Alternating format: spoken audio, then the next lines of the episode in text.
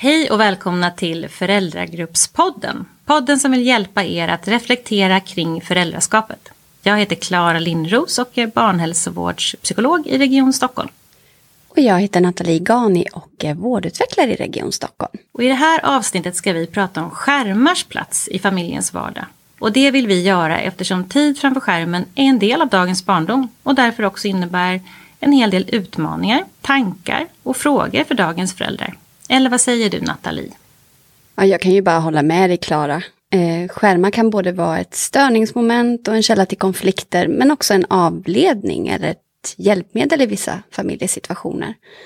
Och som förälder kan man börja med att tänka på sin egen skärmanvändning och hur den ser ut i samvaro med bebisen eller det lilla barnet. Det handlar alltså mer om när och i vilka sammanhang man som vuxen använder skärmar än själva skärmtiden i sig. Så i det här poddavsnittet kommer vi inte alls att gå in på skärmtid eftersom det lyfts på så många andra håll, till exempel i WHOs rekommendationer. Men däremot ska vi ta upp ett begrepp som kanske inte alla har hört innan, men som är väldigt talande i det här sammanhanget och det är technoference. Och technoference betyder, eller syftar på när tekniken, och i det här fallet då alla sorters skärmar, avbryter eller hindrar vad vi kallar för interpersonell interaktion.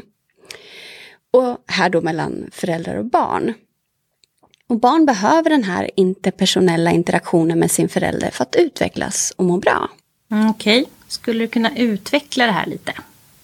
Jo, alltså det som är kärnan i det här är att bebisar och små barn utvecklas i samspel med andra och att det därför är extra viktigt att stimulansen är mångsidig för barn som är under två år. Som till exempel att de får interagera med lyhörda vuxna som stimulerar deras språk. Och det gäller allt från att möta blicken när de söker kontakt och le tillbaka när de ler och svara på barnets ljud när de ljudar och så. Och det är bara logiskt att det blir ett hinder om föräldern till exempel alltid tittar i sin mobil just när barnet söker den här kontakten. Och då pratar jag om återkommande mönster här och inte ifall man råkar göra det någon gång ibland såklart. Mm. Och barn i den här åldern behöver också röra på sig för att utveckla sin grovmotorik och pyssla med olika sorters leksaker för att utveckla sin finmotorik, sin koordination och för att undersöka och få en ökad förståelse för sin omvärld helt enkelt. Eh, en annan sak som också är viktig att tänka på när det handlar om barnets framtida skärmanvändning är att barn under två år har svårt att förstå och översätta det som händer på skärmen till det verkliga livet utanför. Och för att kunna göra det behöver barnen hjälp av sin förälder. Alltså med hjälp med att sätta ord på vad som händer på skärmen och bekräfta känslor som det här kan väcka. Och kanske associera dem till en händelse i verkliga livet. Och sammanfattningsvis så behöver skärmanvändningen för både vuxna och små barn alltså begränsas just för att inte stjäla tid från annan samvaro. Som ju som sagt är grunden för både relationen och barnets utveckling. Och tre ledord för skärmanvändning som man kan skicka med till småbarnsfamiljen utifrån det här jag har sagt nu är att dela, vägleda och begränsa. Mm, men du, du nämnde också att skärmar kan vara ett hjälpmedel. Kan du inte ge något kort exempel på vad du menar? Men precis, alltså skärmar kan vara ett hjälpmedel för att hålla barn lugna, till exempel vid bilåkning som kan vara riktigt bökigt med småbarn. Eller för att avleda ett utbrott. Eh, men som förälder bör man också hitta andra strategier att ta till för att lugna sitt barn. För barn lär sig att lugna sig eller att tråkiga eller hemska saker går att klara av med hjälp av sina föräldrar. Ja, men tack så mycket Nathalie. Eh, som vanligt så vill vi som avslutning skicka med några reflektionsfrågor och här kommer de.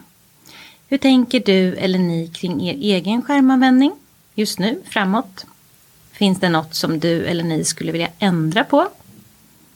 Hur tror du eller ni att ett barn kan uppleva det när en förälder är upptagen av sin telefon eller någon skärm? Och hur vill du eller ni att ditt barns medieanvändning ska se ut framåt? Glöm inte att de här frågorna också finns på hemsidan. Tack för oss för idag. Hej då!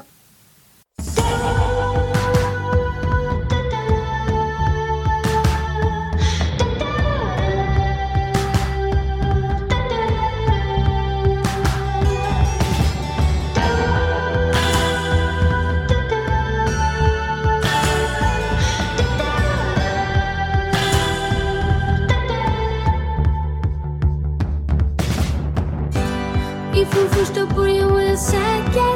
Jag kan göra vad som helst för dig i världen. Det har aldrig varit mer uppenbart. Sen den dagen är det du och jag. Jag ska sluta åka taxi utan skyltar. Sluta leta efter kaos eller fylla. Jag ska lägga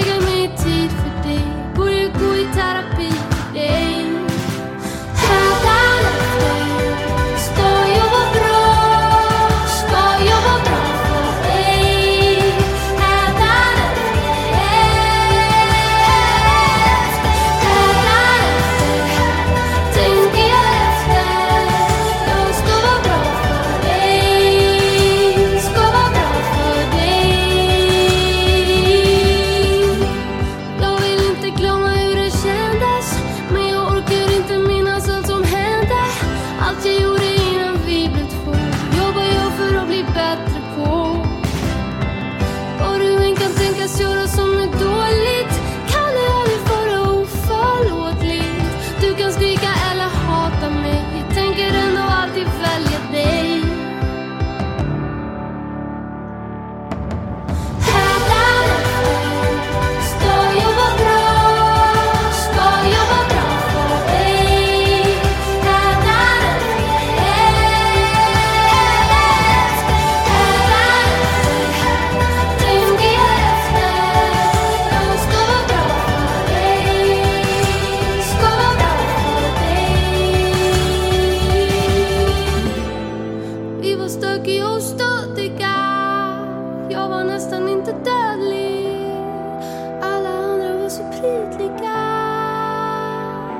Oh, tillbaks någon dag.